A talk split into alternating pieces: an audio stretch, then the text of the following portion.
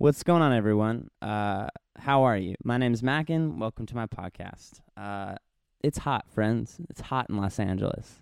I it I feel like the heat weighs on your mind. You know, just kind of drives you crazy a little bit, and and uh, just makes you kind of like I don't know. I feel defeated in the heat. You know, people always say that like the the gloom bums them out, but I'm I think I'm the opposite. I think when it's oppressively hot, I'm like, oh my god, why do why do anything? you know, um, yeah, man, I'm gonna be moving soon, so excited about that. Hopefully, uh, I think I hear back today whether or not I uh get my application is accepted at this apartment that I'm trying to move into with some friends. So, new chapters, friends. We're turning the pages, which feels good. Slowly but surely, man, you know. I was talking to my therapist this week about, you know, goal setting and, and setting realistic goals and having defined steps that you can take towards your defined goals, you know, and building up confidence, that type of thing. So that's where I'm at, you know. Recently put some new pictures on my dating profiles. So uh you know, I'm I got a little momentum going, putting myself out there. I'm feeling myself these days, guys. We're doing it. And uh yeah, I hope you're all okay and we got a great guest today on Happy Sad Talk. I almost said on Hollywood Handbook. I've been listening to so much Hollywood Handbook recently, and especially in the early episodes, uh they always say like, and we'll be back on Hollywood Handbook, and they like always say the name of the show. Hilarious Earwolf podcast. Uh, not related to that show at all. Just really like it. Go check it out. Um, yeah, our guest today is uh, Steph Dennis or Denise. I am not sure how his name is pronounced. I should have asked. I just know him as Steph. Um, but yeah, we met in a writing class, and he's just a really smart, cool guy. And so uh, we had a really cool conversation just about uh, politics uh, and activism and uh, some other cool things, relationships a little bit at the end.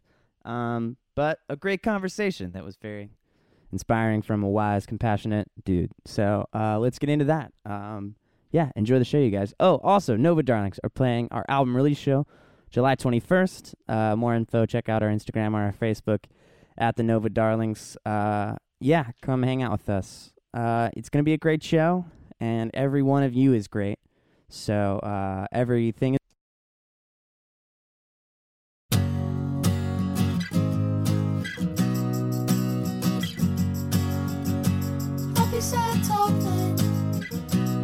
Happy sad talking. Happy sad talking. Happy sad talking.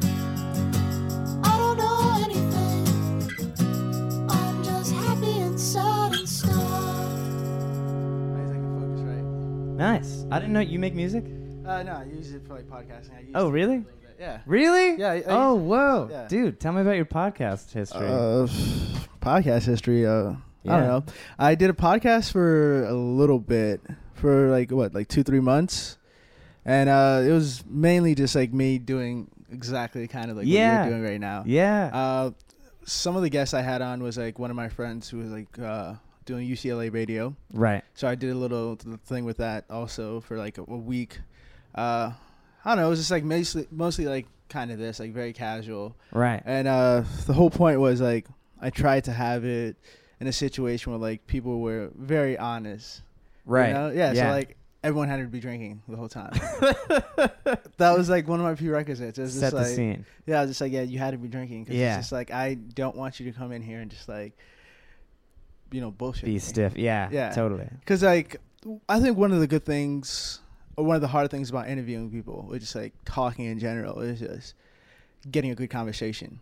You Yeah. know, and just like setting up the scene. Because I think the first thing you have to do is kind of introduce the person. You know, Yeah. set the scene and be like, oh, who you are, like Right. what's your backstory, something like that, and just like a little divulge a little bit, and just like ask them, ask them like just very bland questions at first, and then from there you want to like. Oh, he's like, oh, that's interesting. Like, let me dive more into that. Like, Yeah. oh, you went to like um, totally. One of my first guests was like my uh, friend who I had in my writing my writing class. Yeah. Uh, and he was like telling me about his uh, experience and going to like you know boarding school in a sense. Right. And I was just like, oh, like that's pretty interesting. Like that's something that a lot of people have to deal with. yeah. And uh, I just learned a lot about him in a sense of like, oh, like you know he's like from the Midwest, but then he like Mm. grew up on like the East Coast, and like that just Right. you know changed the whole dynamic of it. And like especially like when you're away from your family, Yeah. you're in your teens, and you got your hormones gone, everything like that. So it's just like Huge. yeah, so I I had some interesting guests, and some of them I did by myself. But Yeah. What was your podcast called? uh, the Underachievers. The Underachievers. Yeah. What were the ones where you were by yourself? Like, where did those usually go? Uh, uh, kind of like a little I've done bit. a couple by myself as well. uh, a little bit into just like my frame of mind and just like Yeah. current events and topical events. Yeah. Like I was doing this at the heat of the election. Oh So, like, shit. So, uh, so I'll tell you, I started my podcast. My first podcast was m- the one I did solo, and it was just like very bad sound quality. It was like my first test run, and I did it by uh, live viewing, essentially like Kobe Bryant's like last game. Oh whoa. Um, and I hate Kobe Bryant. I'm not a Kobe Bryant fan. Like, Right. That's uh, you did like an audio commentary. audio commentary, and it's just like watching the game. Are and you a just- basketball fan and not a Kobe Bryant fan, or I'm a not huge- a basketball? I'm a huge basketball fan. I'm just Okay. not a Kobe Bryant fan. right. Kobe Bryant's one of the most overrated. I hope he hears this. I really do hope he hears this. Oh boy, Because that would I, be insane. Oh no, I think like Kobe's one of those people that like Listens to my podcasts a lot. listen randomly finds like criticism about himself, Okay. and he uses that to like fuel himself. All right. Well, I'll tag this up and Yeah, and we'll, yeah, We'll I get, it to d- him. we'll get it to him one way. Uh, his stats are just really inflated for one. Kobe Bryant's a very inefficient basketball player, and say what you want about Damn. a lot of athletes. I love the fact that Kobe had a killer instinct, and Yeah. that's that's great. And like he was very driven to like his craft, but as a person, I don't think I made him like a really good or fun teammate to be around. Right. There's like there's just like a lot of stories of him just like you know like Smush Parker, just him psychologically torturing like Smush Parker. Mm. And it's just like wow, like I know nothing about basketball, so that name means uh, absolutely nothing to me. Smush Parker is the person's name. Smush Parker. That's It's not his cool actual name. name. It's just like his. He's That's a really yeah. cool name. Yeah, I yeah. like that name. Spush Mar- uh, Spush Smush Parker was uh was like a really highly touted like draft pick. Okay. Like Michael Jordan drafted him, and he was supposed to be like a great player, like a good athlete, and everything like that. Yeah. He ended up being a complete bust. Terrible. And the big knock on him was that he didn't have like a killer instinct. Like he wasn't, you know, aggressive. And that is the thing in basketball. yeah. Like you can have all the talent in the world, but if you're not, I guess, if you're not looking at it in a situation of like, it's me or you, and I have to get this basket, and I have to like do whatever it is to like get to this basket, and it's like Yeah. it's really a game of wills. It's a it's a game of like strategy, and it, and, Mm. and it's it's a lot of that. And uh, I know there's something to be said about just being like hungrier than the other person, you know? right. And knock on Smush was like he didn't have that, so Smush ended up with the Lakers, and man, Kobe just like humiliated him in practice on practice and just Just playing circles around him, playing circles around him, or like telling him verbally being verbally like, like, "You're the worst." like just Oh, giving him shit. the work. So like, he's going in. oh, there's like articles you can look up on this. Oh like, damn. Like Parker is just like, yeah, dude, like this is like I Crazy. think about this still to this Yeah. day. Like Wow. Kobe just like he's just like, yeah, Kobe just said I was like piece of shit. Just Are you a Lakers fan? Is that your team? like, uh, no. What's your team? Uh, I'm a Miami Heat fan. Are you from Florida? No, no, I'm not. I'm a Miami Heat fan because I grew up uh I grew up on the Heat around you know, I was a big Shaquille O'Neal fan, but not a Lakers fan. Yeah. I just love Shaq from like Kazam and everything like that. And, oh, uh, dude, Kazam! Whoa, what an incredible reference. very, very, very, very timely. the Magic Genie movie that Shaq starred in? yes, the Magic Genie movie that Shaq saw. Unbelievable. What a great movie. I It is a great movie. movie. Where'd you grow up? Uh, I grew up in uh, the Northeast, Okay, heck yeah. Stamford, Connecticut. It's like, it's it's nice. It's nice. I, I'll tell people Stamford's nice. it's I can. There's a deep contempt for it. I feel like maybe in your heart. oh no, I go to therapy, so I, Yeah. I talk about I talk about this. Me too. I just Yeah, got it's back. very from therapy, it's very actually. healthy, man. Um, Yeah, I grew that's up. how I describe my hometown. I'm like, it's fine. People like it. yeah. like no, I, I love the people I grew up with. Definitely, yeah. I, I grew up in a situation where it's like, um, like I said, like the whole idea of a killer instinct. I grew up around a lot of fucking sharks. Mm. Like my high school is a situation where I, I think my high school is a little bit like Mean Girls. like realistically, like I love Mean Girls movie, and I, I Yeah. honestly do think like looking back on it, I'm like we had some like Mean Girl situations and like really? oh definitely, dude. People, uh, well, in the sense that it's like clicky and shit, and people plotting against you. In the sense that it was clicky, definitely it was clicky. Right. So. Yeah, it's really hot, so I need water. Yeah. yeah, dude, I'm so sorry I don't have air conditioning. Oh no, it's fine, dude. you're a champion for you know being in this hot apartment. It, it's uh, I, my apartment's worse. That's why I have the AC blasting, but it still doesn't do anything. Yeah, it's been rough. Yeah, Uh, how do people live in Arizona? Like ever? Yeah. know? Everyone has pools in Arizona. You, Yeah. you notice that, right? Everyone has. Pools That's true. Yeah, That's like a thing. Ridiculous. It Yeah. I would kill myself for leave. It would just be so terrible. I can do it. So you grew up in Connecticut. You have a Mean Girls High School. In a sense, Where did you fall in this Mean Girls? Uh, I don't know. I was like not into any cliques. Like I think that's like always been my thing. Where like yeah, I don't particularly like fit into like one dynamic. a floater. A floater. Yeah, Like I'm like a vo- I'm very like a social floater. yeah, yeah, yeah. But uh, so I'll tell you like one story that like kind of like epitomizes the Heck, situation. I'm curious. So I have like one of my really good friends. I'm not gonna say his name. It- it- It's whatever.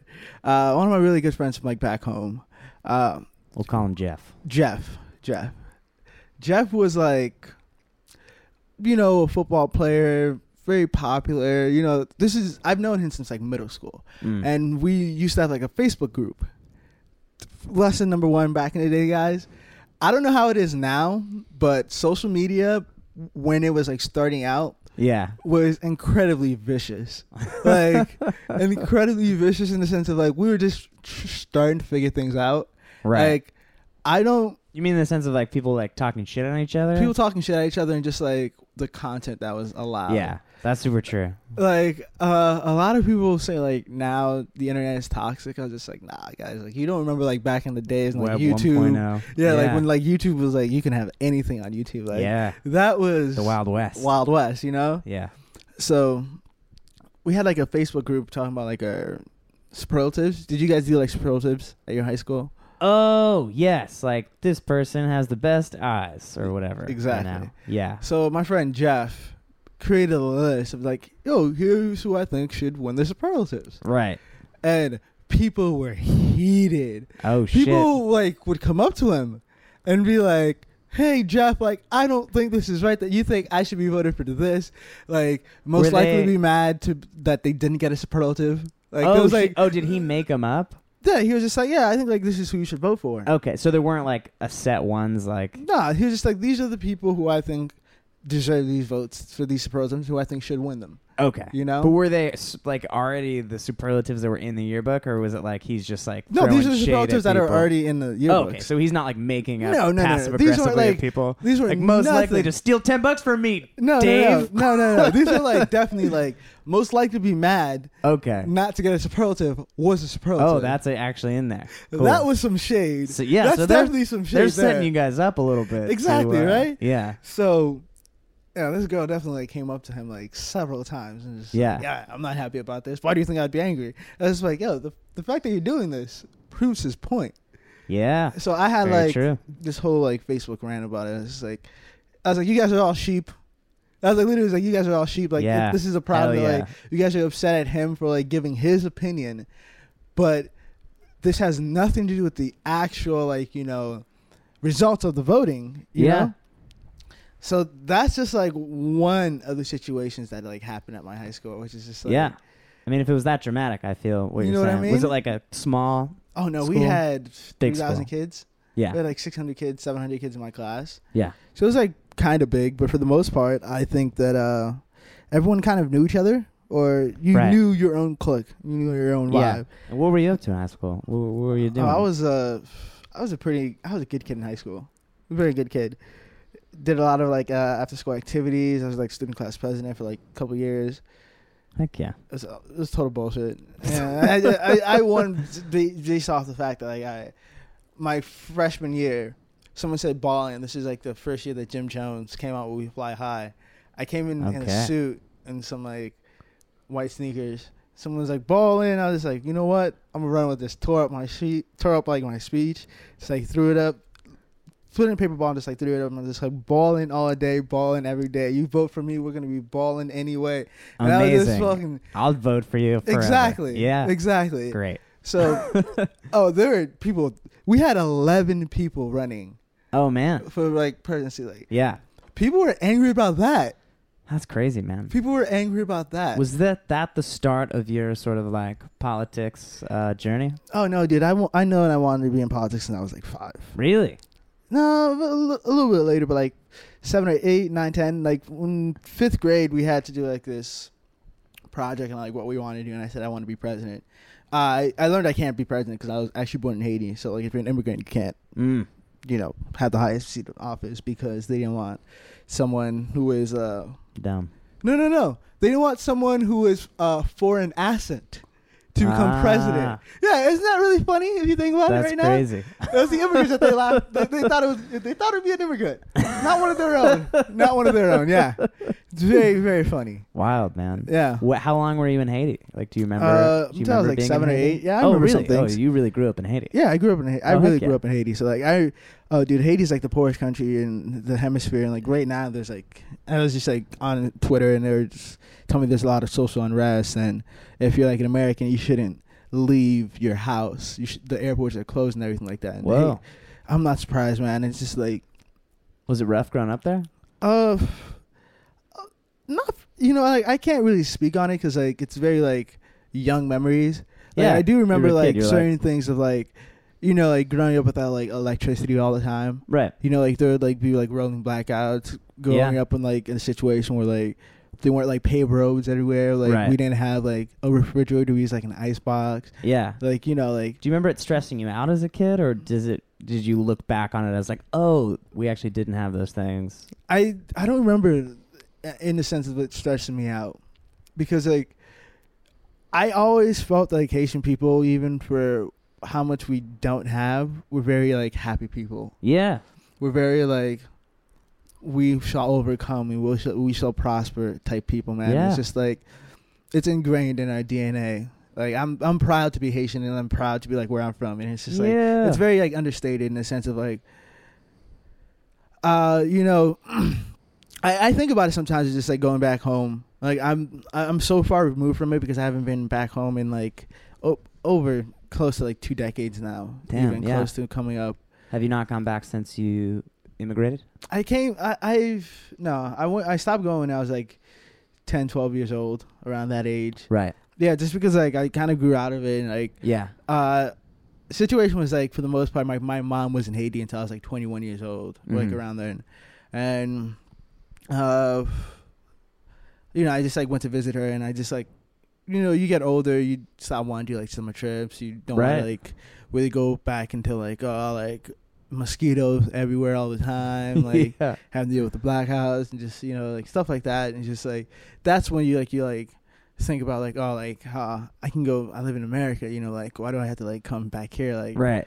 like looking back at it like looking back at it now like, I wish I can do it a little bit over because I think I like missed out on like culture and you know growing up with that experience and just being a little bit more humble and understanding about Right. like I definitely learned a lot of things about myself because I I the last trip I took I remember just like you know just seeing poverty and just understanding what real poverty is like people Right. people talk about it but like people like this is one thing I'll say disclaimer yeah. uh, I really hate when people take the trips to like poor countries and take pictures of like the people around them right. and use it as like a prop Yeah. whatever like I absolutely hate that Right.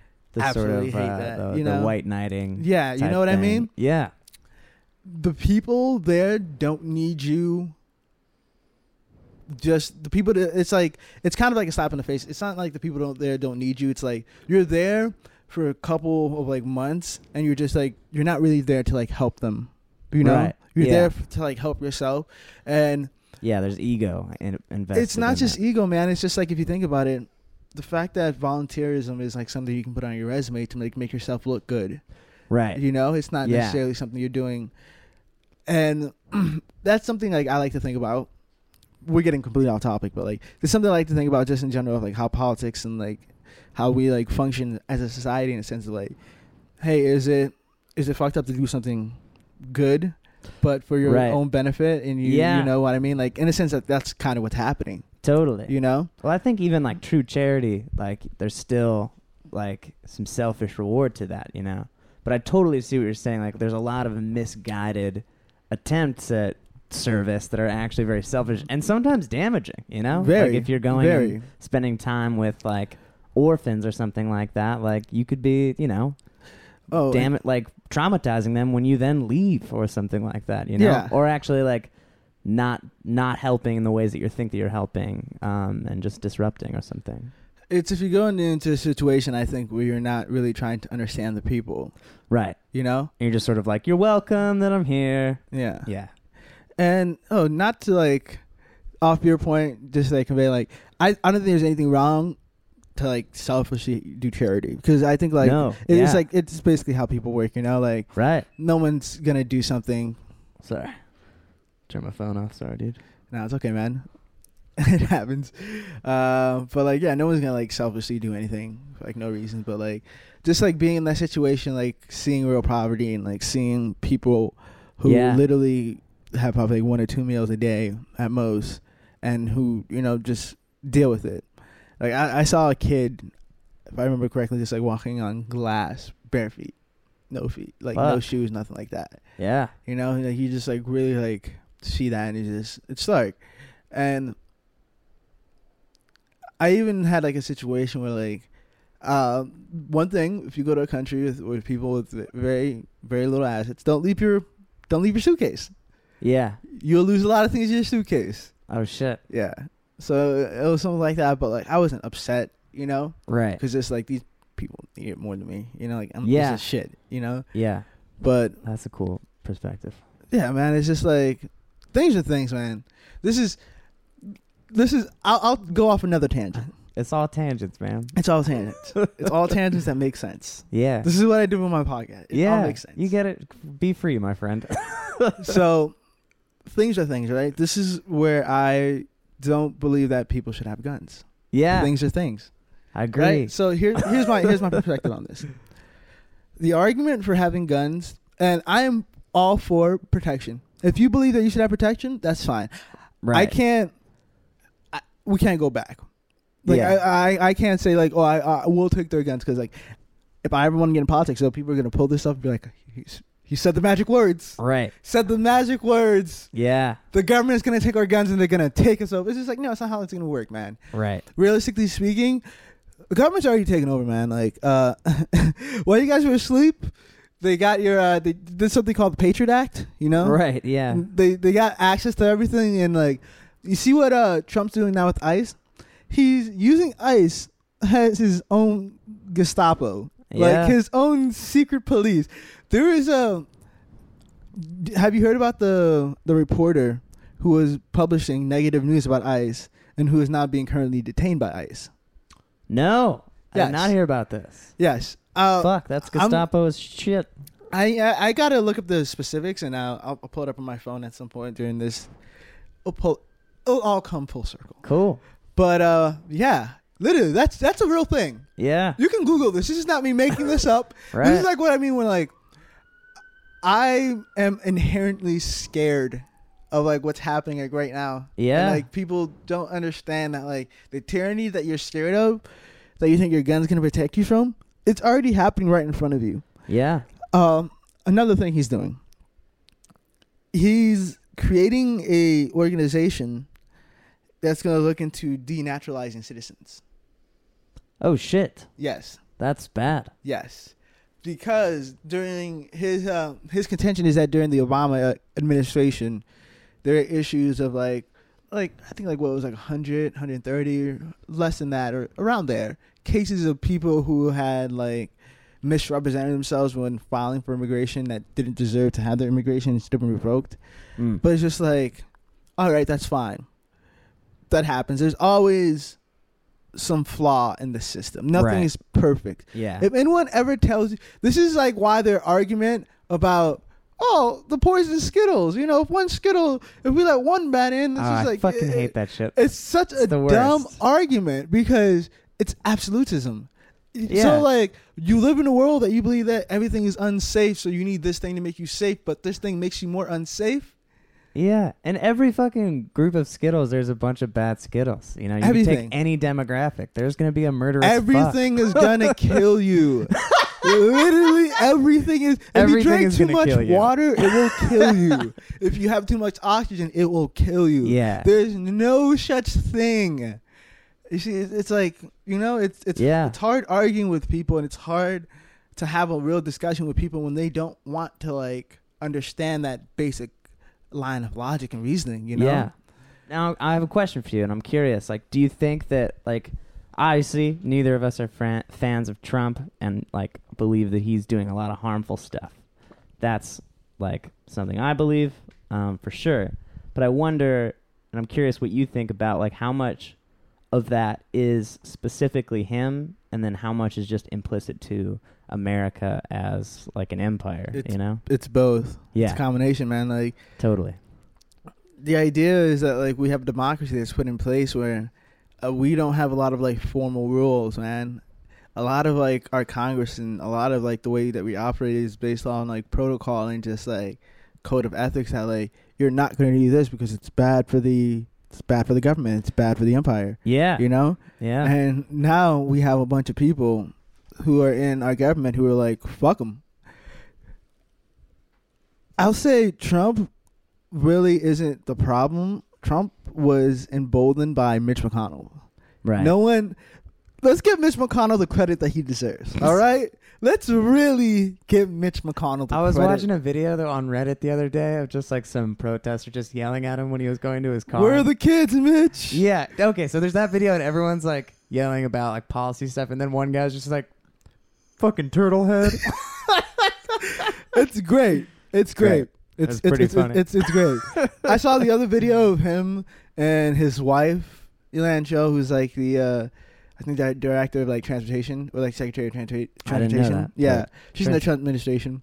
cool. And there was like a little like tiff earlier on uh, about uh, like when Trump was like shitting on Mitch McConnell. She, they asked her, "It's like, oh, like which one of these men will you choose?" And she was Right. like, "Are you fucking kidding me?" Like, that's that's misogynistic. I, I don't think she deserved that line of questioning. yeah. You know, like you don't ask sure. you don't ask like a, a guy that. But uh I found it really funny because uh I this is where I like respected her a little bit, yeah. She like fought for her man. She yeah. just started like I was just like, You get away from us, leave Mitch alone. Like I- that's just like Mitch McConnell just sits there and he has all these people defending him. Even though he is he and Paul Ryan, mostly Mitch. And thank you to Pod Save America. I'm getting a lot of this from Pod Save America. You should you guys should listen to them. yeah. Uh, but if you do any research, Mitch McConnell made it his job when Obama got elected to make him a one one term president. He said that. These are quotes. You can find that.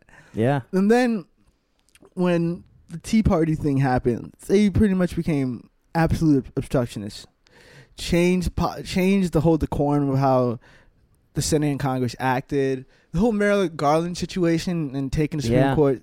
See, like these are people that are playing with the rules of fuck you. Yeah. That's it. it's, it's it's fuck you Yeah. and it's been working. And here's where the American empire falls into it. They haven't had enough pushback. right. Th- what's happening right now? I'm happy it's happening. right. It sounds, it, it sounds like really crazy or like you know, in defensive people, people on the people on the right are gonna be like, "Oh, he's he's promoting violence." I'm I not promoting violence. Right. I have to defend all these arguments because you know No, people are gonna come For up. sure. Yeah. You know, You can't leave an open. you can't leave open. But in a opening. way, the ugliness is like rearing its head that has maybe been there and been dormant. You know. So it's like. In a How's way, it been dormant? This is this is see this is my argument. Yeah. It hasn't been dormant. I'll say this, man. This is not to like attack you. No, As I'm a- curious. As a white man, do you ever tell yourself that this is uncomfortable? I don't want to have this conversation. Definitely, and I definitely like witness those. I mean, like at like I try to pay attention to those and and move past them, you know. But. I definitely have those things come up where I'm like, oh, this is uncomfortable. But like you know, as I'm trying to like learn that like that's usually the area that requires the most work, you know. that's the thing like you can't move past the situation because like when i was i was in a situation like uh, a couple days ago wasn't like a situation i was just at a bar yard house shout out to yard house good, Ooh. good happy hour Yeah. um, i just sat down after watching the incredibles and i was just grabbing a beer getting some food and these uh, two lawyers sat down next to me i didn't know they were lawyers until like we started, right. you Yeah. know. Yeah. Yeah. uh, s- really like buff black guy and his friend, a white guy, and I was there for at least like an hour and a half, two hours, and we just like were having. I I just heard the conversations we were talking about like basketball at first, then we got into like politics and we started Yeah. talking about Trump, Yeah.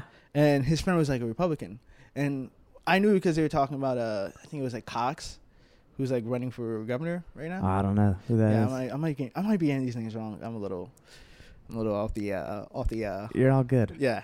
But uh,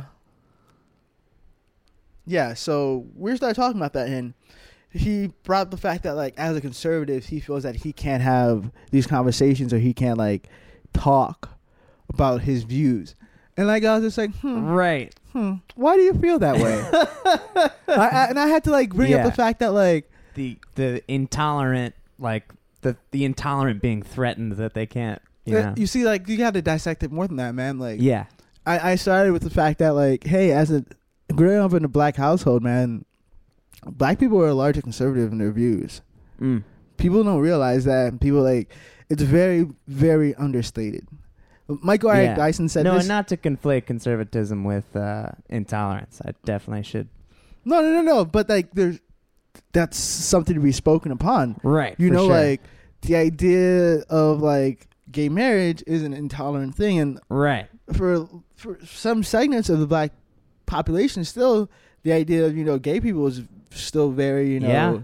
weird, abstract to them, and they don't want really want to touch the subject. So like they don't necessarily believe in gay marriage. Right. Abortion isn't necessarily a thing that's like promoted in the black community because very Yeah. a lot of black people are very religious, you know. So it's just Mhm. like the idea of less government. You think black people want more government? Black people who are very suspicious of government and rightfully so. Right. You know what I yeah, mean? Totally. you know, you don't think black people want fiscal responsibility. You don't think that Yeah. don't, you know, it's just like every single thing or like there are aspects of conservatism that a large segment of black people can get behind. Right.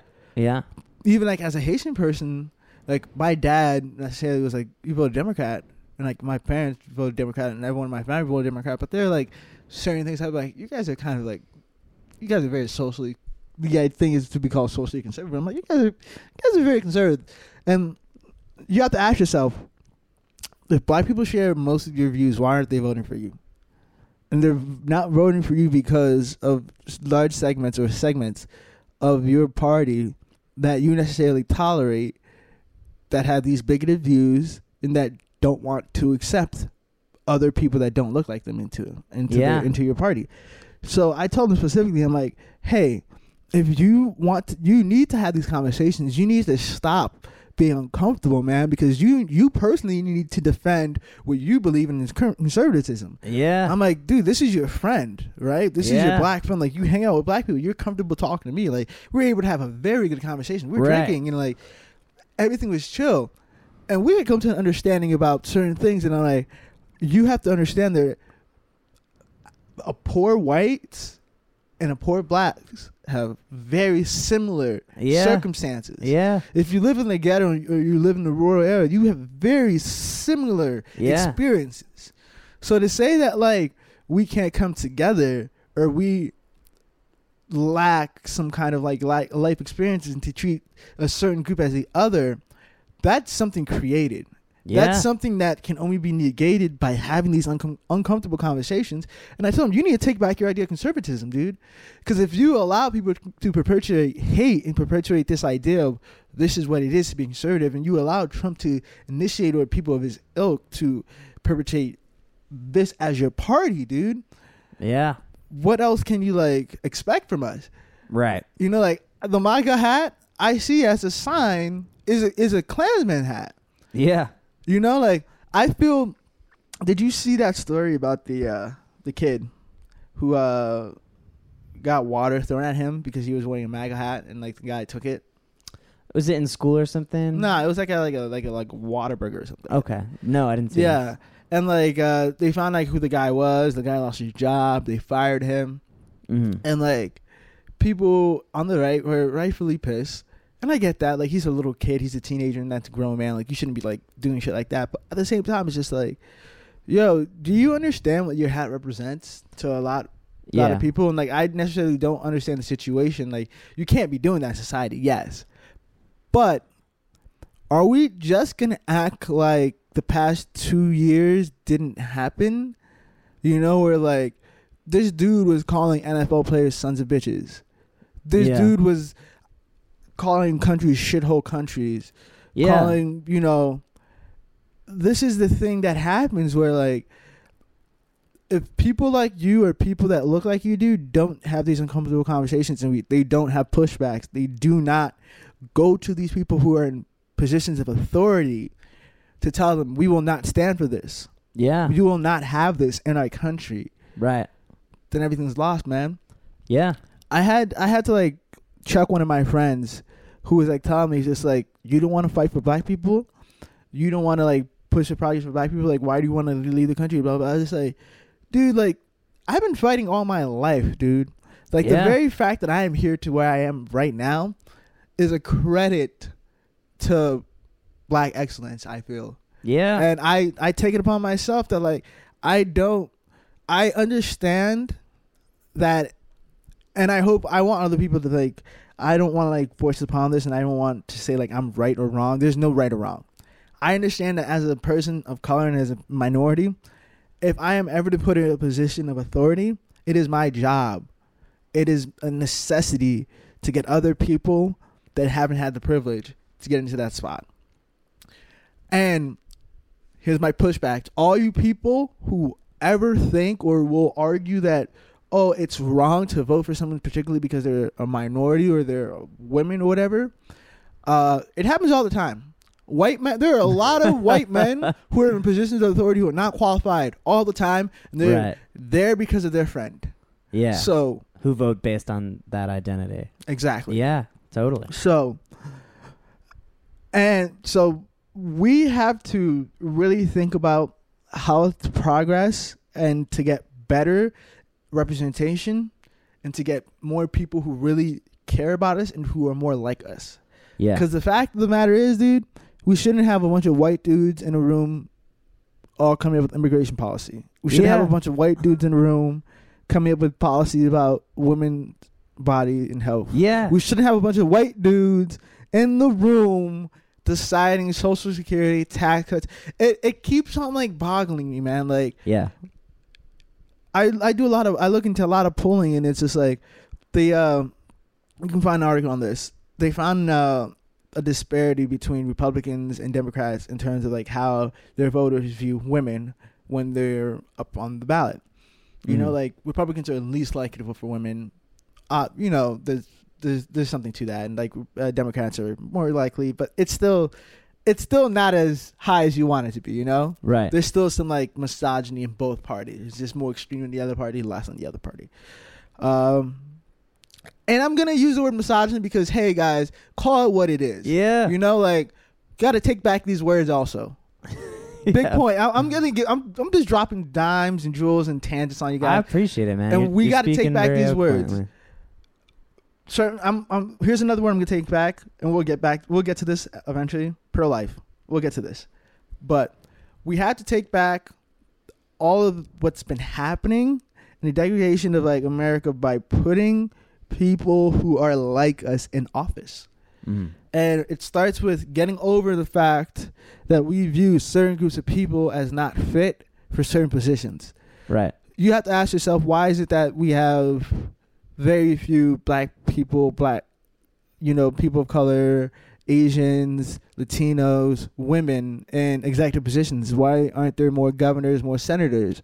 You know, like, why is it our electorate is not electing people as our representation that represents us? Yeah.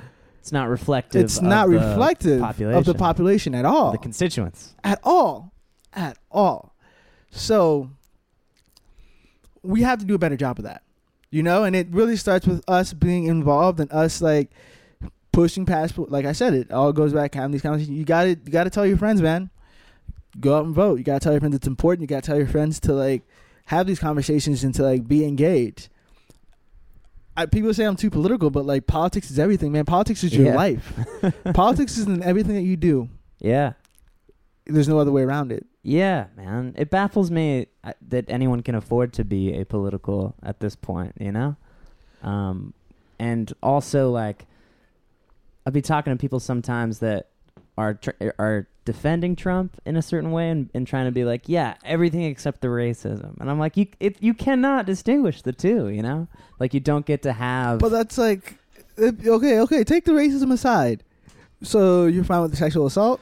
Yeah. You're fine with like, you're fine with him being a crook. You're fine with him Right. having mob ties. It's like yeah. he is. Yo, I respect the odd offense of the presidency. This man's a piece of shit. Let's Yeah. be real about it. Yeah. Like, let's be real. I, I, we got to stop mincing words. And yeah. he is a terrible human being. Terrible. Yeah. He's a terrible, you- terrible person. Yeah, it's just it, it baffles me that people can can look past a lot of things. you You're know? not looking past them. They're they're okay with it. Like this Yeah. is the thing. Like It's wild.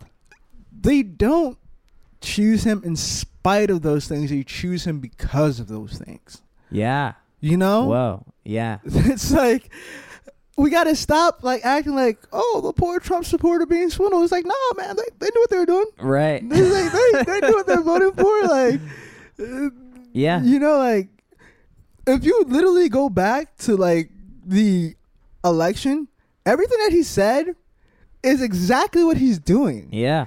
like this is not this is like people are like chaos and like nah dude that's just like i just been sitting here watching I'm like damn yo like i can't believe y'all actually letting him do this Yeah. Like damn yo like he really I can't believe I hate the pres- president who is out here paying porn stars, yo.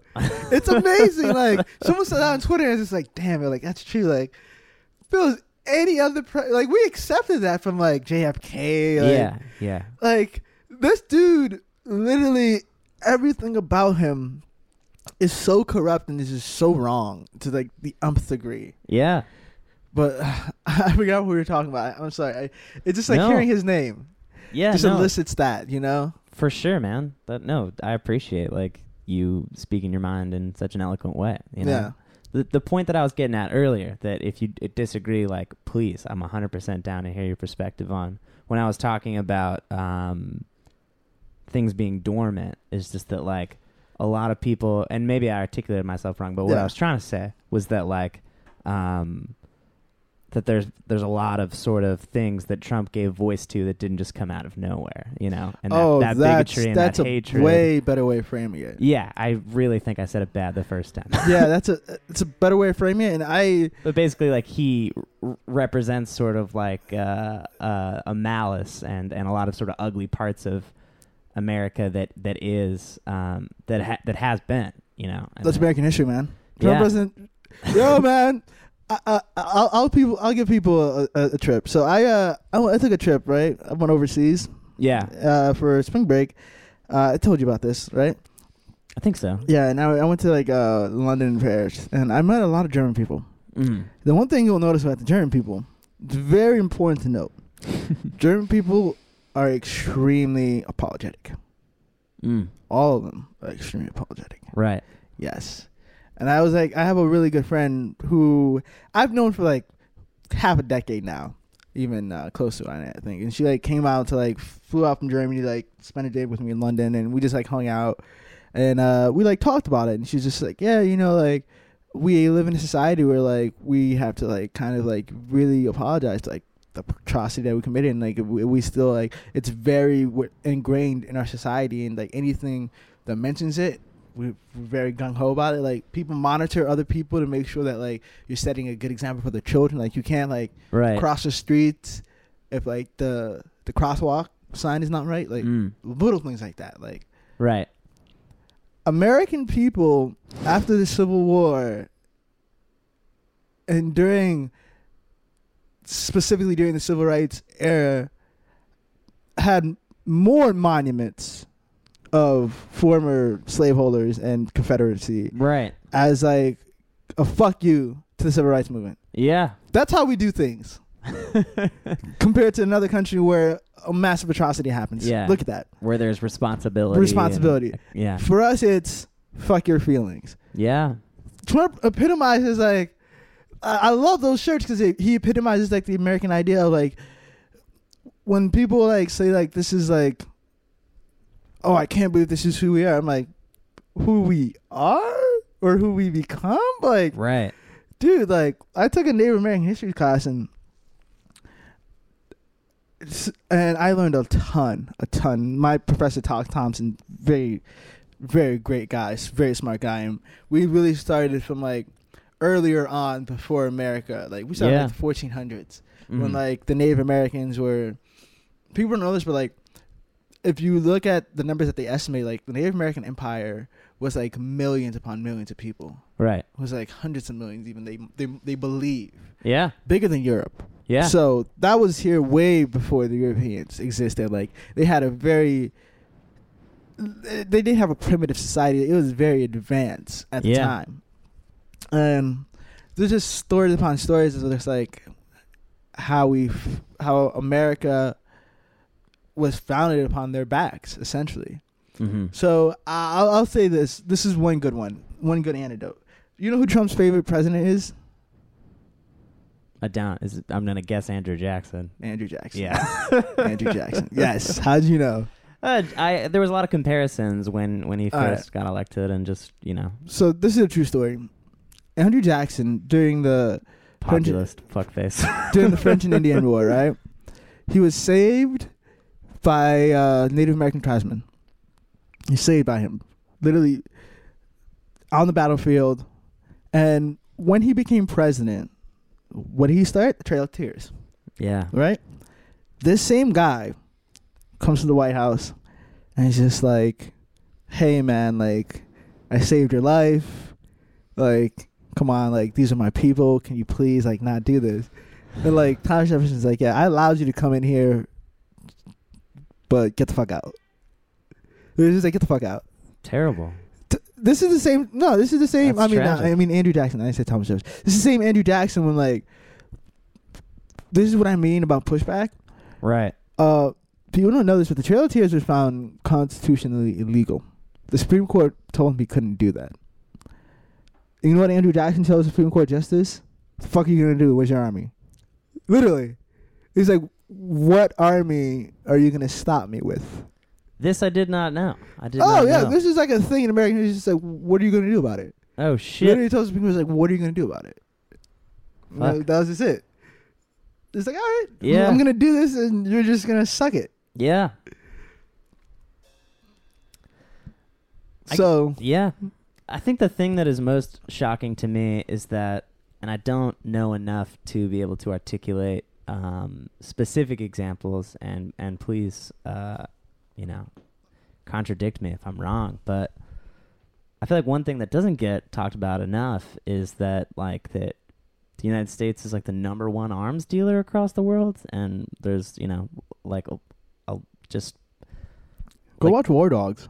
what's seen- War Dogs? You seen War Dogs? It's No. like a Jonah Hill movie, uh, about like uh, you know just pretty much like how the defense contract, how people make millions upon millions of dollars on defense contracting and everything like Mm. that, and how like the military complex industry works in a sense. Yeah. And you know, like we have like the largest defense budget in like the world. Yeah. Like if you take all the other big like I think it was like nine countries, it's still not as much as ours. Yeah. But yeah, just like watch War Dogs. Like I, I don't remember exactly the whole situation, but like I know that a fringe somewhat like there's like a policy in place where like the U.S. government has to like have contracts with certain dealers to get equipment because you have to like relegate that. It makes perfect sense, you know. like, Yeah. you can't have your your weapons like not working, in a sense like the dealers could just like charge a gun that's like two hundred dollars for like fifteen hundred dollars. Yeah. So it's a lot of that. Yeah, and just whether it's, you know, the most liberal president or the most conservative president, that there's this American sort of machine that is complicit no matter what party's in power in like a lot of atrocities across the world that are the Trail of but, Tears. But why does that happen though? Like that's the thing. Like it all goes Yeah. back to like we can like say like whether there's like a Republican or a Democratic president. It's just like, yo, Barack Obama probably didn't want to do a lot of the things that he had to do, but he had to do those things because, frankly, he might not want to say, but like we kind of failed him, man. Like allowing the Tea Party situation to happen and not having like pushback upon the people um, who were in the Tea Party. Will you tell me? I am actually not very aware of this Tea Party situation. The Tea Party situation was like so uh the Democrats came in with like a majority within like most houses and w- when Obama's elected they had like Right. a super majority and everything like that. I might be I might be wrong. Don't don't quote me on all these things, but I'm very No. close to these things. Yeah. Uh but uh eventually what happened was that he had a lot during like the midterm elections coming up like ha- you know during like his office he had like just a wave of Republicans like Ted Cruz was elected Ted Cruz is like a Tea Partier okay. you know it's just like the whole idea of like oh Obama's like taking taking our guns like taking our country and all that right. so the Tea Party movement was like the anti like the Tea Party movement is like the anti progressive movement in a sense. It's like the exact opposite. The exact thing that's happening with Trump now and what they call like the blue wave is Right. essentially the Tea Party movement. okay. That's what you would Like think. an intense, extreme, almost maybe right wing. Exactly. Yeah, Okay. exactly. Like the Freedom Caucus. Anything you hear about like the Freedom Caucus and all the people, in the, those are like extreme event uh, like evangelism Right. who like believe like literally is like in their or, ordained belief. Yeah. I hey, you might I might be wrong. If you if you if you, want to find me and tell and you can email me. You can email me. He'll, he'll tell you my email. And you think my opinion on your beliefs is wrong? Just send it to me, and I'll do a follow podcast. And we'll go through these emails even if we have to. But they generally believe that hey, like if it comes down to destruction of the earth for like their religion, it's fine because we're all gonna, you know, that's how we find salvation or something Yeah. like that. And it's just like the idea that these people were perpetrating is just like Obama's like pretty much like the Antichrist, you know, like everything Wow. that you, every single extreme. This is the thing with like Trump. Like Trump was not. There are a lot of people like Trump in office before Trump. Tom Cotton is Trump. Stephen King is like a congressman who from New York, I think. I think Stephen King's from New York. No, no, Steve King's from Iowa. Yeah, I remember this because I have a friend from Iowa. I, I checked her Facebook and I was just like, her, I knew one of her parents is in politics, and I was just like, Right. I hope Steve King's not one of her friends because that Hmm. would be really fucking weird. Steve King uh, like randomly retweets like Nazi propaganda, like straight up Nazi propaganda, and like they caught him like recently, and they're like, "Dude, you know this is Nazi stuff, right?" And he's just like, "Okay," and kept it up, and I was like, "Word." That's knows he can- insane, man. Steve King has said on several times, several. You know what? Like, we gotta like find these exact quotes because I don't, I don't want people calling me fake news.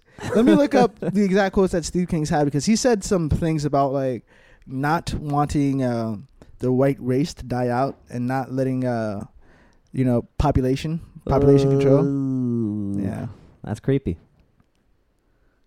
yeah, man. It's like, and this guy has been office for a while. This I did not know. I don't know this guy's Like- name that you just said. Then there's Tom Cotton. Oh, okay. So like, let me. Okay, so it says. So this is from. This is a CNN article, and this is from March 14th, 2017. Mm.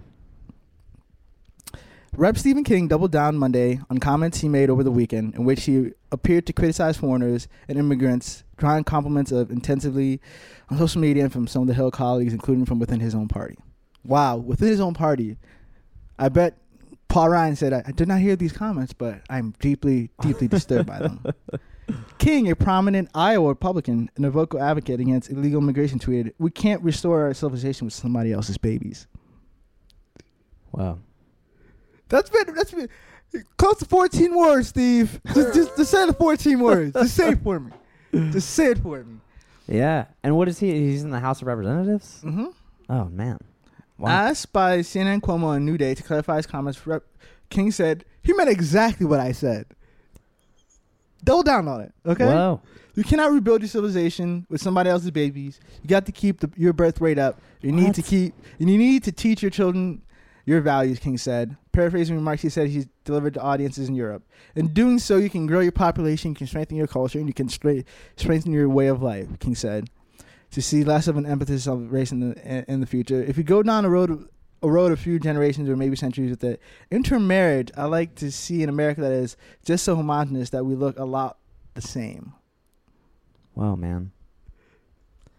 You see, when you when you when you encounter like bigotry that is that sort of like deep rooted and intentional, like how do you not just have despair? And you're just like, well, Why would I like- have despair? I, I shouldn't have despair, man, because it's just well, like as far as like uh, changing that person's mind, you know, or or or trying to like connect with that person over or something, or like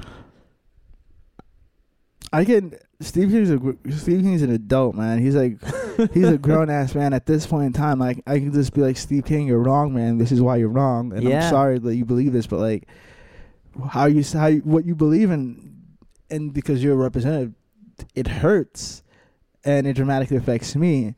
And if you can't change your views, I'm gonna vote you the fuck out. That's what it is. It's just like you you can't excuse that behavior. You got to have pushback. Let yeah, me, look, let me look up Steve King's record. Let me see how many times he's been elected. And this is like the thing that kills me. Okay, Steve King's been a member of his political office or a member of like, you know, politics in general since 1997. fuck. He's been a member of the U.S. House of Representatives from Iowa's 5th District since 2003. So twenty years of Nazi in power. That's it. Crazy man. You know what? Steve King probably got elected. The first time Steve King got elected. Thing is, like, people don't understand is that, like, there's. I look at polling and I do a lot of, like, I read a lot of books about politics, and there's, like, a whole game to it where, like, Trump kind of, like, fucked it up for everyone who, like, does a lot of real pulling and, like, actual, you know, campaigning. But if you're an, if you're an incumbent, incumbent, uh, you know, in any position, you have, like, a built in, like, plus three, plus four Right. just like pulling advantage from like recognition and stuff like that. So just like just because Steve King he got in office, people are like, oh, I like this guy, or I'm, I'm just gonna vote for this guy because he's Republican. Right. They're probably not like listening to all his racist stuff. There's probably like 20, 30 percent of the people, the popular that actually like really hardcore listen to this and like support it. But like Yeah. the other people are like, oh, he's just like a Republican vote, so I'm gonna vote for him. Right. Regardless of like, you guys can vote for people who are Republican that don't believe in the shit that he believes in. Yeah. And That's the the longer thing. that he stays in power, the harder he, here he is exactly. to remove from power. Exactly. Because what happens is that like the longer you stay in power, the more authority that you have in our government because it's based off of seniority. So the person that who has seniority and like you know whatever like office or whatever like you know like program whatever anything like that Yeah. it's just like you can't really fuck with that you know like Right. it's hard to like get people out of office Yeah. you know, it's like it's a whole system of like we need to fix the way that we have our parties. We need a committee. So the word I was looking for a committee. Whatever committee you in, you become you get a lot of power. This is why it's important that we get back the House Congress. What's the we- Health Congress? I mean the House of uh, Oh, the Con- House of Congress. The House of Okay, Congress. cool. If you if you get back to Congress, the Democrats will have a lot of subpoena power Yeah. because they'll be ahead of like a lot of committees where like Maxine Waters specifically will have the power to like subpoena Trump's uh, bank records. Mm. Yeah. So like things like that matter.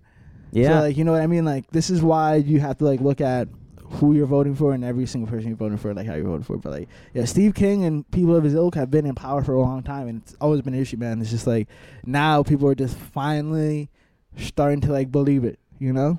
yeah. Totally. It's like But it's important that you point out like things that people are being outraged about currently ha- are, exist in other people and have been for a while. You know. I love stand up comedy, man, and I love Dave Chappelle.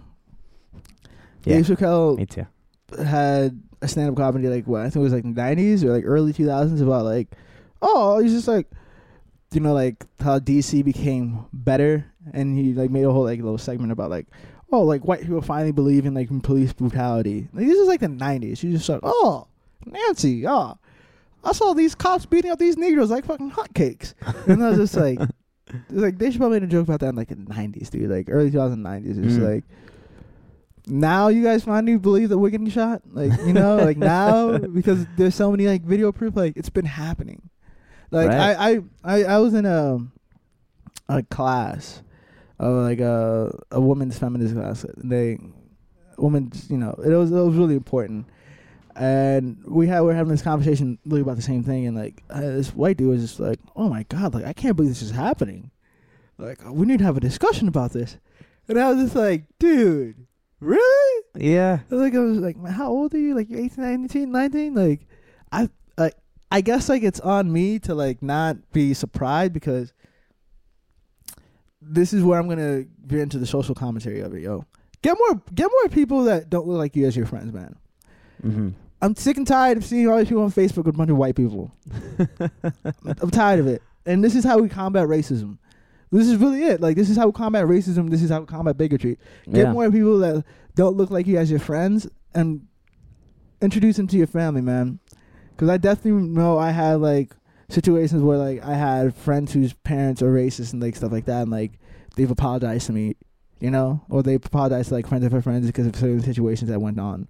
Really. And yeah, Mm. yeah, dude, that's the only thing you can do. You got to be like, Dad, this is like my friend. You yeah. got to accept this. This is my friend. You have to accept them. Yeah. I mean, it's easier to dehumanize somebody when they're not sitting at your dinner table. you Exactly. know? And the thing is, it's like when you get past that barrier and they start to see you as like, this is like my son's friend. This is like this is this kid that looks like my son's friend is. He's not gonna think about that next time he sees another black person. He's not gonna call the cops. He's gonna be like, he can call the cops because this is a kid that looks like you know like Tom. You know, like, Yeah. he- like, Tom is like a friend kid. I'm not gonna like right. Start getting more diversity in your communities and your networks. Mm. And when you have that, you also create a network where you can build and get these people who look different from you in the right positions. Mhm. Also, it's good for society and it's also good for business, man. It's like understated. We don't talk about how like a lot of these marketing gas, man. If you had a if you had a black person, you have a, or a lady or some minority, and every single company who is just like, nah, I ain't good look. Just pay one person or like a couple, and just like, nah, I ain't good look, man. Yeah. You would have less of these Pepsi situations, less because it's just like, yo, like someone tell you like Dove soap when they had like their little uh, controversy about like, oh, like the soap they use the soap to clean the black lady and she like turned white. Like it was like a thing. Like, yeah, this like I did not see or know dude. It's just like these little things like that. It's just like, come on, man. Like, it's not a good look. You yeah. got one person. You spent millions upon millions of dollars, like hundred thousand dollars, on this ad, and it's giving all this negative publicity. yeah. And all you need to have pay someone like 60, 70 grand a year. Like, nah, Yeah. yeah. saying good look. That's it. yeah. It's all you got to do. And it's just like, we're not looking at these things, man. I, I I'm glad that you got me on all the on uh, politics, man. Like, I was gonna like spend this time talking about like my dating life and like living in LA. And it's like that would have made me really sad. But like, this is this is a lot better. Hey, well, we can talk about that stuff too. And I mean, At no- some point, nothing's point. off, off. Nothing's too sad for this podcast, that's for sure. But um, I'm curious about your own political involvement and endeavors. I know you were involved in a campaign recently for uh, California gubernatorial race. Yes, John Chiang. Yeah. Oh man, I, I'm so sad because like I feel he's such a good man. Like it, it's like hard to like. How'd you get involved? I I literally just like emailed someone in like the USC like uh po- political like science department. Uh, the Unruh Institute was just like, yo, I need a job. I need something to do. What do you have for me? I need something to do. Because like uh, my whole stance has been like, I've been trying to get as involved in community activity and service and whatever. And like I'm like doing a shit job of it now. Like I'm I've been spending the last couple of weeks just like reading, doing a little bit of schoolwork. Not as much schoolwork as I should be doing for my internet class, but like I'm playing 2K. But outside of that, I'm gonna like start in a couple of weeks, hopefully, uh, some uh, canvassing for some like environmental programs. But like I've just been like trying to like get as involved as I can and just like spend my time doing Yeah. that a little bit. I, I'm a little ashamed that I don't do more. Like I, I, I speak out on my Facebook and whatever. Like, but I'm a little ashamed that I don't go door to door as much as I should be doing. I'm not as like involved as I should be, and I, I want to, and I wish there was like easier ways of doing it.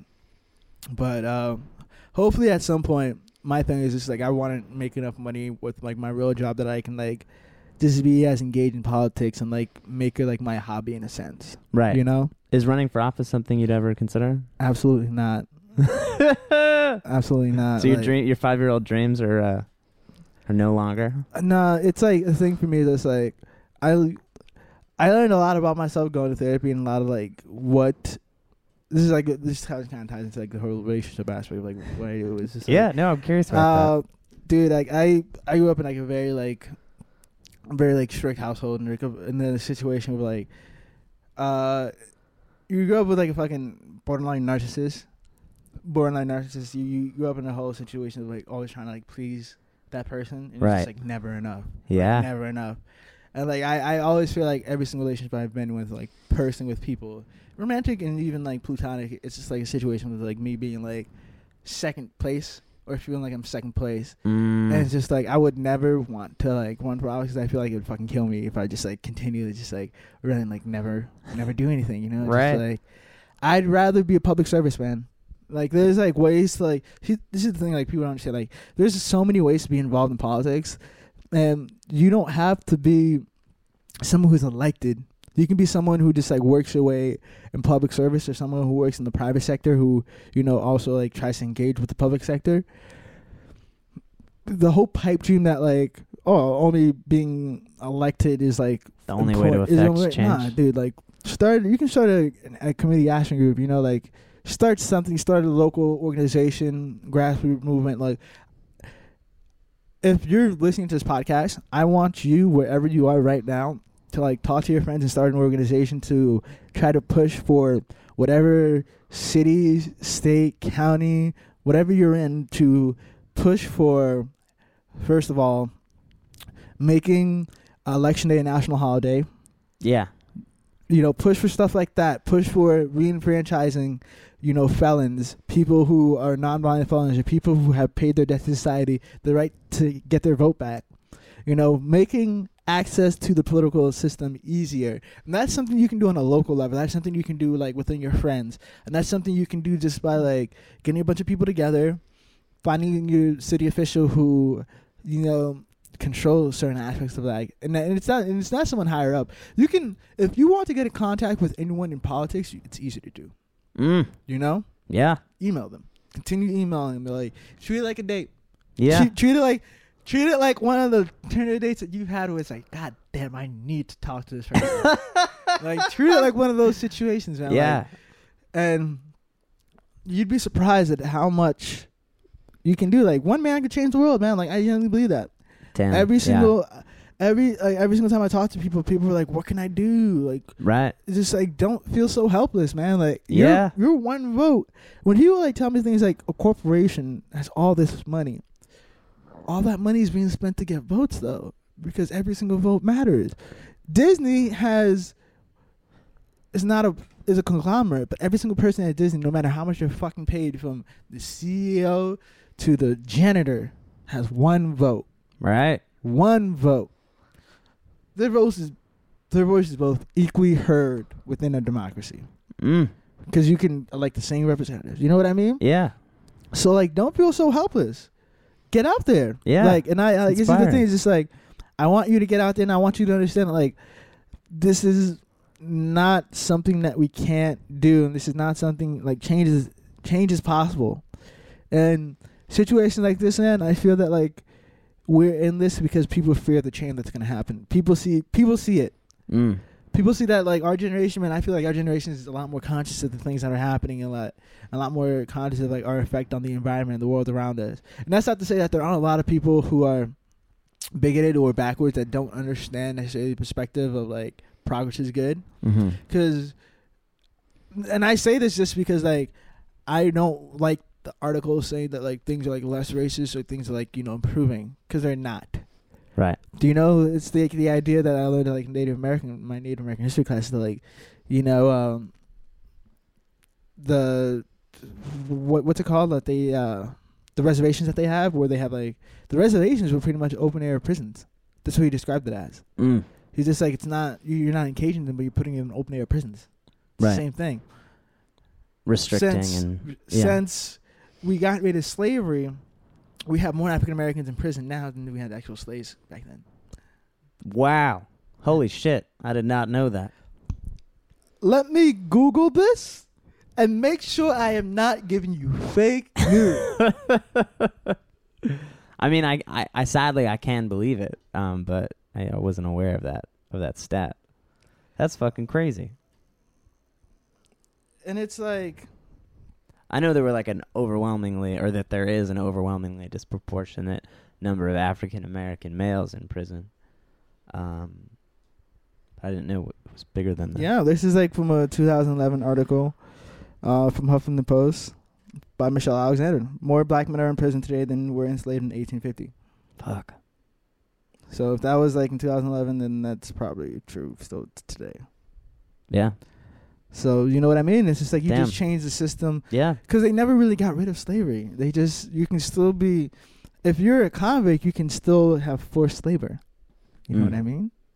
It's like this is where I get the. This is why I get a little upset when people when people talk about legality and justice and stuff like that. And it's just like I got in a little fight with one of my friends, a little tiff, it was kerfuffle.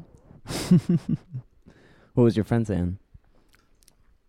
he was just like hammering with statistics about like oh like uh, it was something really stupid I think about like uh gang violence oh no no uh yeah something about gang violence and like uh, the black household just being like disproportionately like why are there so many black people in jail stuff like that and I was just like explaining to him I was just like dude you have to understand just because the rules are set in place doesn't make them right there are a lot of facially neutral rules that are discriminatory the, the Jim Crow laws were facially neutral.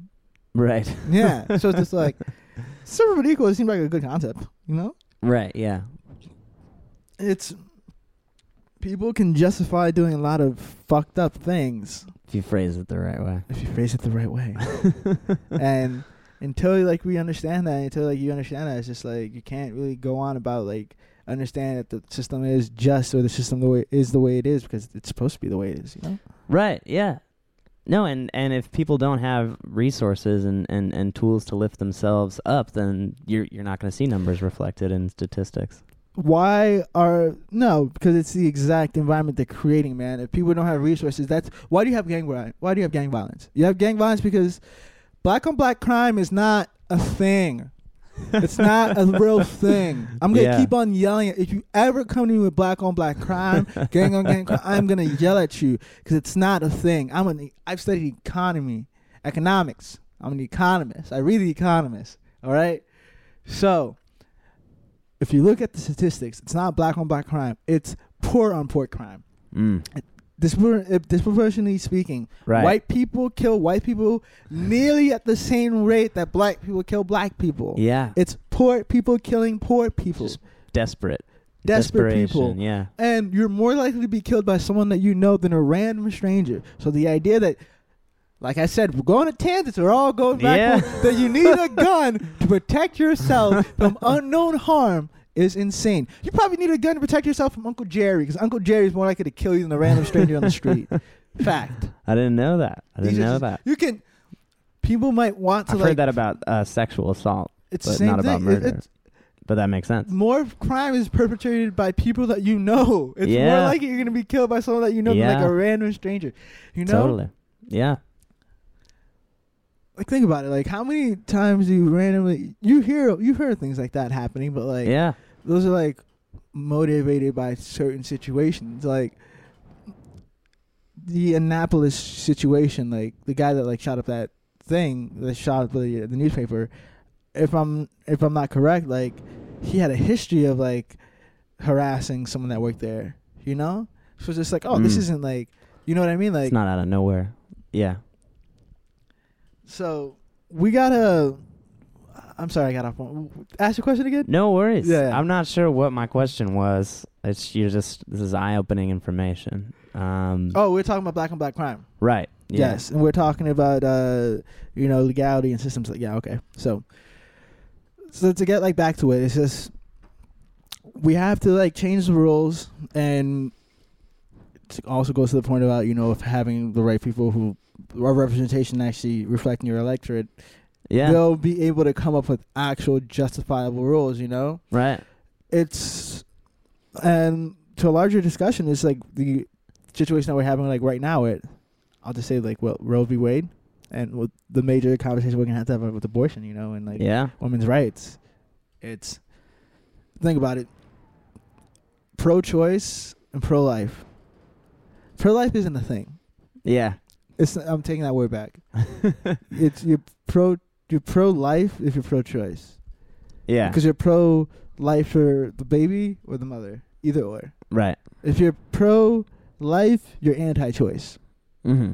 You're anti-choice. That's what it is. Yeah.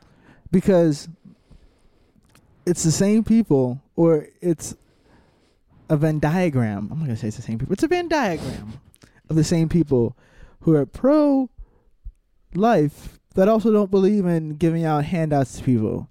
That also are Right. you know, okay with ripping babies away. Yeah. So it's just like But did you see Michelle Wolf's uh any of her new Netflix show? I haven't yet, but I'll get a chance. It's to. good. Well, her episode that came out yesterday, she does a whole thing on pro life where she's saying like p- these people only care about birth for some reason, and and like if you're gonna va- if you're gonna say that you value life, you also have to value the lives of immigrants and the lives of women, and you know this point that you're making about like it being a misleading term. It is a very misleading term, and like it's funny because uh, I you should go to the Unruh. Oh, you- you're not at SC anymore, I guess. Nah, dude. Uh, I'm just a congrats, guy now. Congrats. Thanks. but uh, I'm gonna like spend like my last semester just going to like events and uh, where last semester we had uh, damn, I'm forgetting his. I'm blanking on his name because I'm just like I was like so so so upset that he like came. It was like uh, a poster. Uh, I'll remember it, but like he, it was like a famous poster that we uh, from the Republicans, and he made a he made a big point about explaining like the influence of words and just like changing the definition of words and you know Mm. like changing the uh the uh estates tax to like a death tax stu- stuff like that you know language Right. matters yeah. so like the idea of like them using the word pro life probably choose that you hate life Yeah. if you're like You're anti-life. you know if you're pro choice yeah. and it's just like I don't necessarily believe that I might not be like gung ho on abortions, but like, hey man, it's like it's your choice to do what you want to do. Right. Just like, Exactly. yeah. I don't feel that people should be forced to have children. Do you know if they don't want to have children? And there are a lot of like situations where people shouldn't have children. You know, Yeah. and man, it's it's really fucked up, man. We live in a we we're we're like slowly like slipping to like the Handmaid's Tale, and it's just like. I, I, I'm, I'm, I'm gonna be inspired because I'm telling you, man, the light's gonna come. Mm. It's, it's either gonna come or it's, or this is all gonna fall. Only, nah, dude, it's like this. It's uh, like uh, there's only two options I think at this point. It'll come or it won't. Come or it won't, man. But I generally think it will come because I think like people are starting to become awake to it. Yeah, well, I appreciate your um your perspective, man, and and your your energy and and your willingness to to to share this stuff the way that you do, man. And I'm curious before we end our podcast Yeah. about um like first of all, thank you for for uh, shedding light on all that stuff. Um, but I want to hear about this dating situation because I'm oh, curious. Oh, oh it's it's. I'm it's also trying to date right now. I'm on the apps. They suck. I hate them. I haven't had any success on them. You know why they suck, dude? Because it's like it's the same thing with like human nature and human experience. Because we're not we're not authentic. If, no, if we if dating apps don't work because like we don't necessarily we're not realistic about like who we are and what we want and like yeah. uh, what we want. You know. Yeah, it's when I'm whenever I'm filling out a profile, I'm like, okay, I want to take this seriously because I want to get some dates, but also if I, I don't want to, I want to show the person that I'm not taking it that seriously or something, and then you're trying to walk that weird line of like, this is dumb, but Dude, also it's like- please date me. it's like so weird because like like I said like I I have like this I have like the fucking Kevin Durant complex second place that's uh, we're calling the second place complex the Kevin Second Durant place complex. the Kevin. Durant complex the Kevin Durant Back to basketball. oh this is very timely if anyone who loves basketball knows this so Kevin Durant is arguably one of the greatest basketball players of all time hmm but Kevin Durant's problem was that he ended up playing in the same era as LeBron James so Right. no one gives Kevin Durant the that, the recognition that he he deserves. Like Kevin Durant for being like as good of a basketball player as he is, people don't really like stand for him like that. You know, like people don't Mhm. defend him like that, and like people don't really respect him the way that he deserves to be respected. Right. And he had a, he, came out and really said he's like I hate being like I was the second pick, second MVP, uh, Mm. second round. He's like I hate being second place. Kevin Durant complex. How's this come to your dating life? It goes into my dating life. So I I get rush you. super fucking anxious. super. Fu- I I hate dating and I hate talking to people.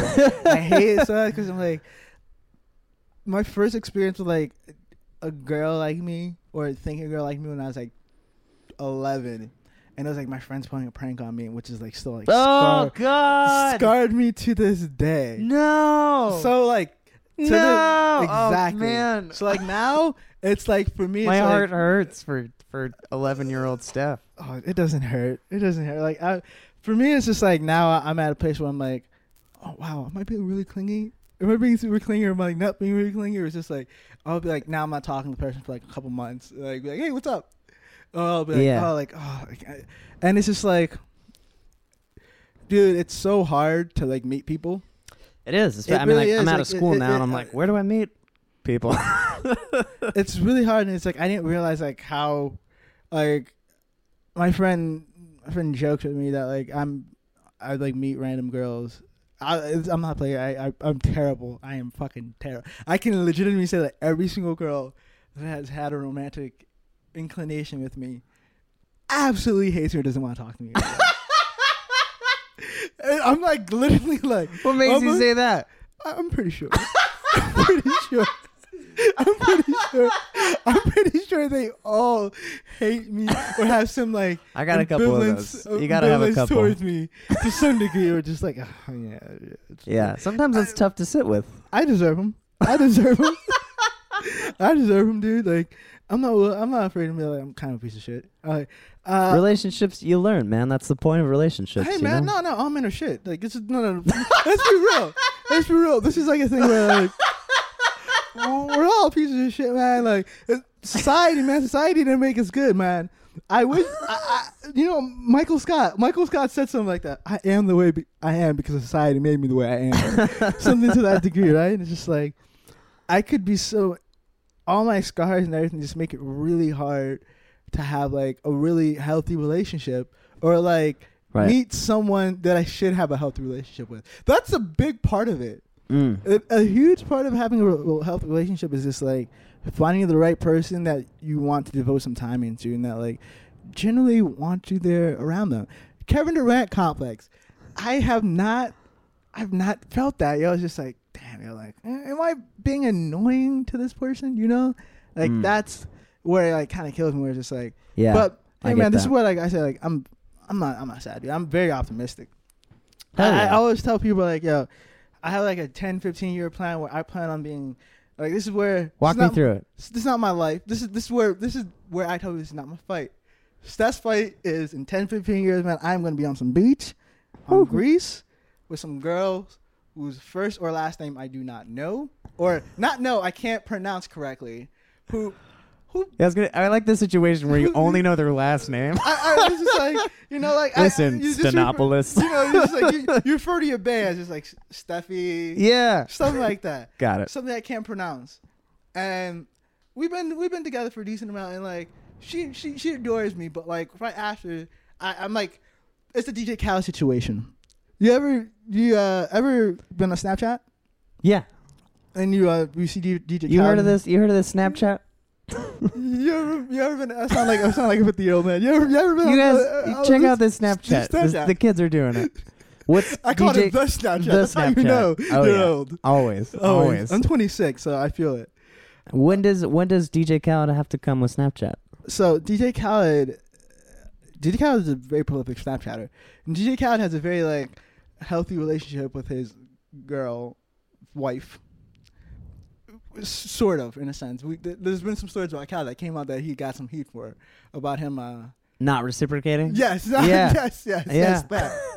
but uh, DJ Khaled will spend a lot of time like asking his wife, like, "Do you love me? Do you love me?" She'll be like, "Stop, stop." She's like, "Tell me you love me." She's like, "Stop, like, stop fucking me annoying." Like, that's the type of relationship I want to have. Where like I generally know that person loves me, but they're like, "Oh, like, fuck, man." Like, sometimes you can be annoying as shit, but Right. god damn, like, but there's you're- that playfulness you there. know, Yeah. because I generally feel that like like I said, dude, like, I can be like I can be a fucking handful. Like there's some days I, I can be like, damn, I don't I don't know how anyone could like this. So, like, I'm just like I'm like so fucking like this is not I, I can't be around people today. And there's some days, you know, like I just need to find that right energy. That's why I said like, Yeah. yo, don't don't ever feel that like uh where am I gonna meet this girl? Dude, there's so many opportunities. Like you're an artist, man. You go out and about. I feel like a lot of men or a lot of people, both sexes in a sense, like they're not confident about like just talking to people and approaching each other, man. Like we we fear rejection. We feel our feelings hurt. And I've come to accept that just because I've had a ton of women laugh in my face. and it is, it is, yo, yo, once you've had, I went on a date once with a girl, I tried to like kiss her, like on the doorstep. She Yeah. literally laughed at me. Literally laughed. I was just Oh. like, ah. I hear the laugh in my dreams. Yeah. And like when I go out, I'm like, man, what's the worst you gonna do? Laugh at me? Ha ha Right. ha ha. You're like, yo, alive. You know the like worst man. case I was like, scenario. I'm, a, I'm alive, baby. Yeah. It's just like you gotta uh, be out here taking your chances. But also, this is why I said like guys are the fucking worst. Inspiring. We we make it hard for women to really be open and like be ex- and like e- explain the situation because like ghosting is that thing I think because like it's it's a combination of two things. People don't like confrontation. People don't want to like deal with it, and also men are really shitty in terms of like how we treat women when they're like, "Oh, I don't want to be with you," you know. Mm. Like I've had a lot of like situations I've heard of talked to like a lot of women there's just like, oh, you think just because I, oh, I, I don't want to have sex with you, so like now you won't want to talk to me, or like I've gotten that sort of remark, or like, right. oh, like I don't want like a sexual relationship, so like you must like not want anything to do. with me. It's just like no, like that's kind of fucked up, right? Like, Yeah. but it's you know it's something that continually happens to them, you know, and it's just like I'm not perfect. I probably could be better at that, being like not trying to seem like you know it's all sexual, you know, like Yeah. And we also as men we also should be like uh, you know respect the fact that women just want you to be friends or like respect the fact that like women don't want any kind of relationship like that instead of being like oh fuck you bitch you know like right. dude y'all are fucking lames i see i i, I know a lot of you guys are fucking lames man because i see a lot of you guys do not understand she is gonna post your fucking message snapchat your instagram dm to her friends. They're gonna see how fucking corny you are. They're gonna see your energy. And you can't come with that. You that's why i always leave a situation and be like damn yo i'm sorry it didn't work out with i'm sorry it didn't work out but like really wish you well and i hope like you're you're a really wonderful person. Like I, it's probably me, and it's probably you, it's probably the timing, but I really want to be friends, and I hope like Yeah. because you you meant something to me at that time, and like, right. you know like But sometimes you do need some space. You, you know? do need some space. You definitely do need some space. Like I think that there's like there are definitely oh, dude, there's it's difficult Some, there's some sometimes. healthy. you know? It's health. healthy boundaries versus like unhealthy. Like just I said, pushing dude, like, I, I'm trying to. I gotta find my boundaries. Like I, had, I need Yeah. to find a healthy boundary where like it doesn't seem like it's tough, man. you're not you're, you're not holding on to the person. You know, it's just Yeah, Like, but at the time, I fucked it up on either side. You know. But the fact of the matter is that like we're having this conversation. It's important to have this conversation because men need to hear this. Yeah. it's part of the problem that women can't tell us these things, dude. Yeah. You know, like if women don't feel comfortable telling you, like, "Yo, I, I vibe with you, but like not like this," but we can still kick it, dude. We can still kick it with Aubrey. You don't have to vibe with you, but Aubrey could have like, and it shouldn't even be something like, you know, sounds stupid, but like maybe along the lines, show, introduce you to that person that is your person. Yeah. You know, and maybe you should appreciate the fact that she could also not even even that. It's like she has value as a person. Most importantly, she has value as a person, and Right. what she can inspire upon you or or imprint upon you Yeah. maybe is greater than just object of sex. You Yeah. know? Like people people like fail to like understand it, I think, where like and it's ma- it makes it hard to have real relationships, man. Like we're not building anymore. Mm-hmm. But hey, man, like I'm still on Tinder. I use I use Tinder for like my I use Tinder for like self affirmation, man. Like if I if I I, I use it to gauge how hot I am. Yeah. I really do. It's just like why not? Yeah, I, yeah, I feel what you're saying, man. A lot of wisdom, a lot of truth, a lot of compassion, a lot of empathy. Steph, where can people find your fucking podcast? I want to hear it. Uh, people can find my podcast under uh, the Underachievers, but like now under SoundCloud. But uh, uh, this is like the first podcast I've done in a month, so I'm probably gonna restart my podcast thanks to you, dude. Uh, Yes. yeah, uh, Amazing. yeah, I just need to, I guess, uh, stop fucking being lazy and just get the right setup and get right right people on this. But It's I t- might it's a struggle. Yeah, I might piggyback off you off this and uh, Please. something- Yeah, why not? Amazing. Thanks for being Dude, on my any, podcast. anytime, man. dude. Anytime. Heck yeah.